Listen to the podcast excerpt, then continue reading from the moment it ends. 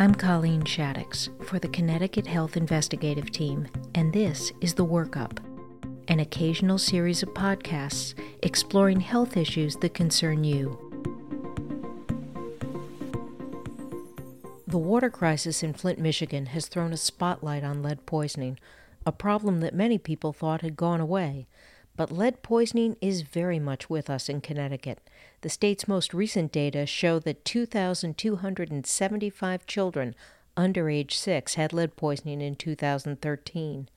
Doctor Hilda Slivka directs the Regional Lead Treatment Center at Connecticut Children's Medical Center, where she sees lead-poisoned children weekly. It continues to really plague a lot of our children who live in some of the city uh, rental units that may or may not be kept up very well. Lead paint is the most common, but not the only source of lead exposure. We've had a number of situations where there are other sources. Um, we've had families who've been poisoned because of spices that they've used from foreign countries.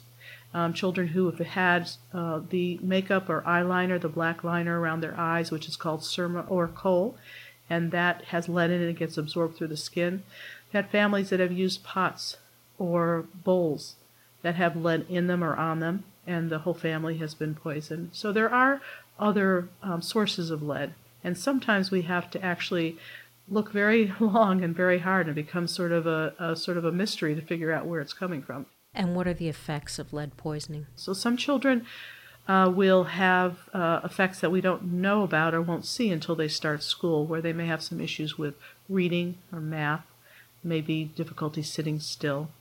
Other times, you know, we may see some children have speech delay and or some hearing deficits, but the levels we're talking about right now are levels that sort of affect brain growth um, when children are very young and when it occurs between the ages of one and two. Those um, injuries may not be readily noticed or be able to be visualized at this age, but they'll come forth later on. And what's done to the brain can't be undone. Right. So we'd want to catch these kids way before they start school. What's happening on that score? So the state of Connecticut has a law where every child at the age of one and two uh, should have their blood screened for lead. Any intervention or the programs we have will take place if that venous blood lead level is elevated.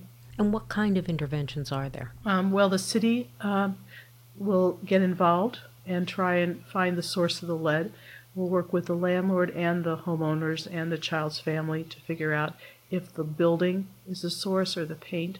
We'll also have um, child tested. We'll have early intervention, make sure that any type of learning problems that are ongoing or can be identified are worked with early on. And we know that kids do better if we have intervention earlier on.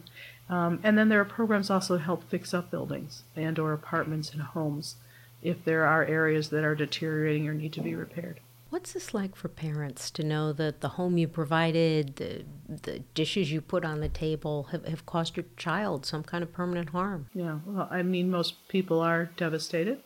Um, nobody wants to harm their child.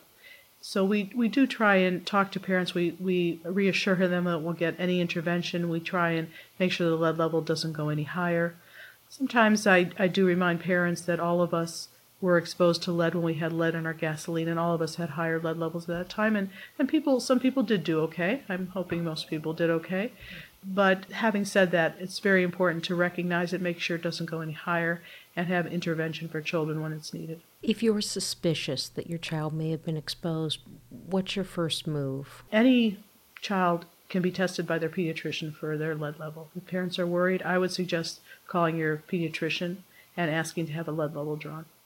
I'm Colleen Shaddox, and this has been The Workup, a production of the Connecticut Health Investigative Team. To learn more, visit us at c dash hit dot org.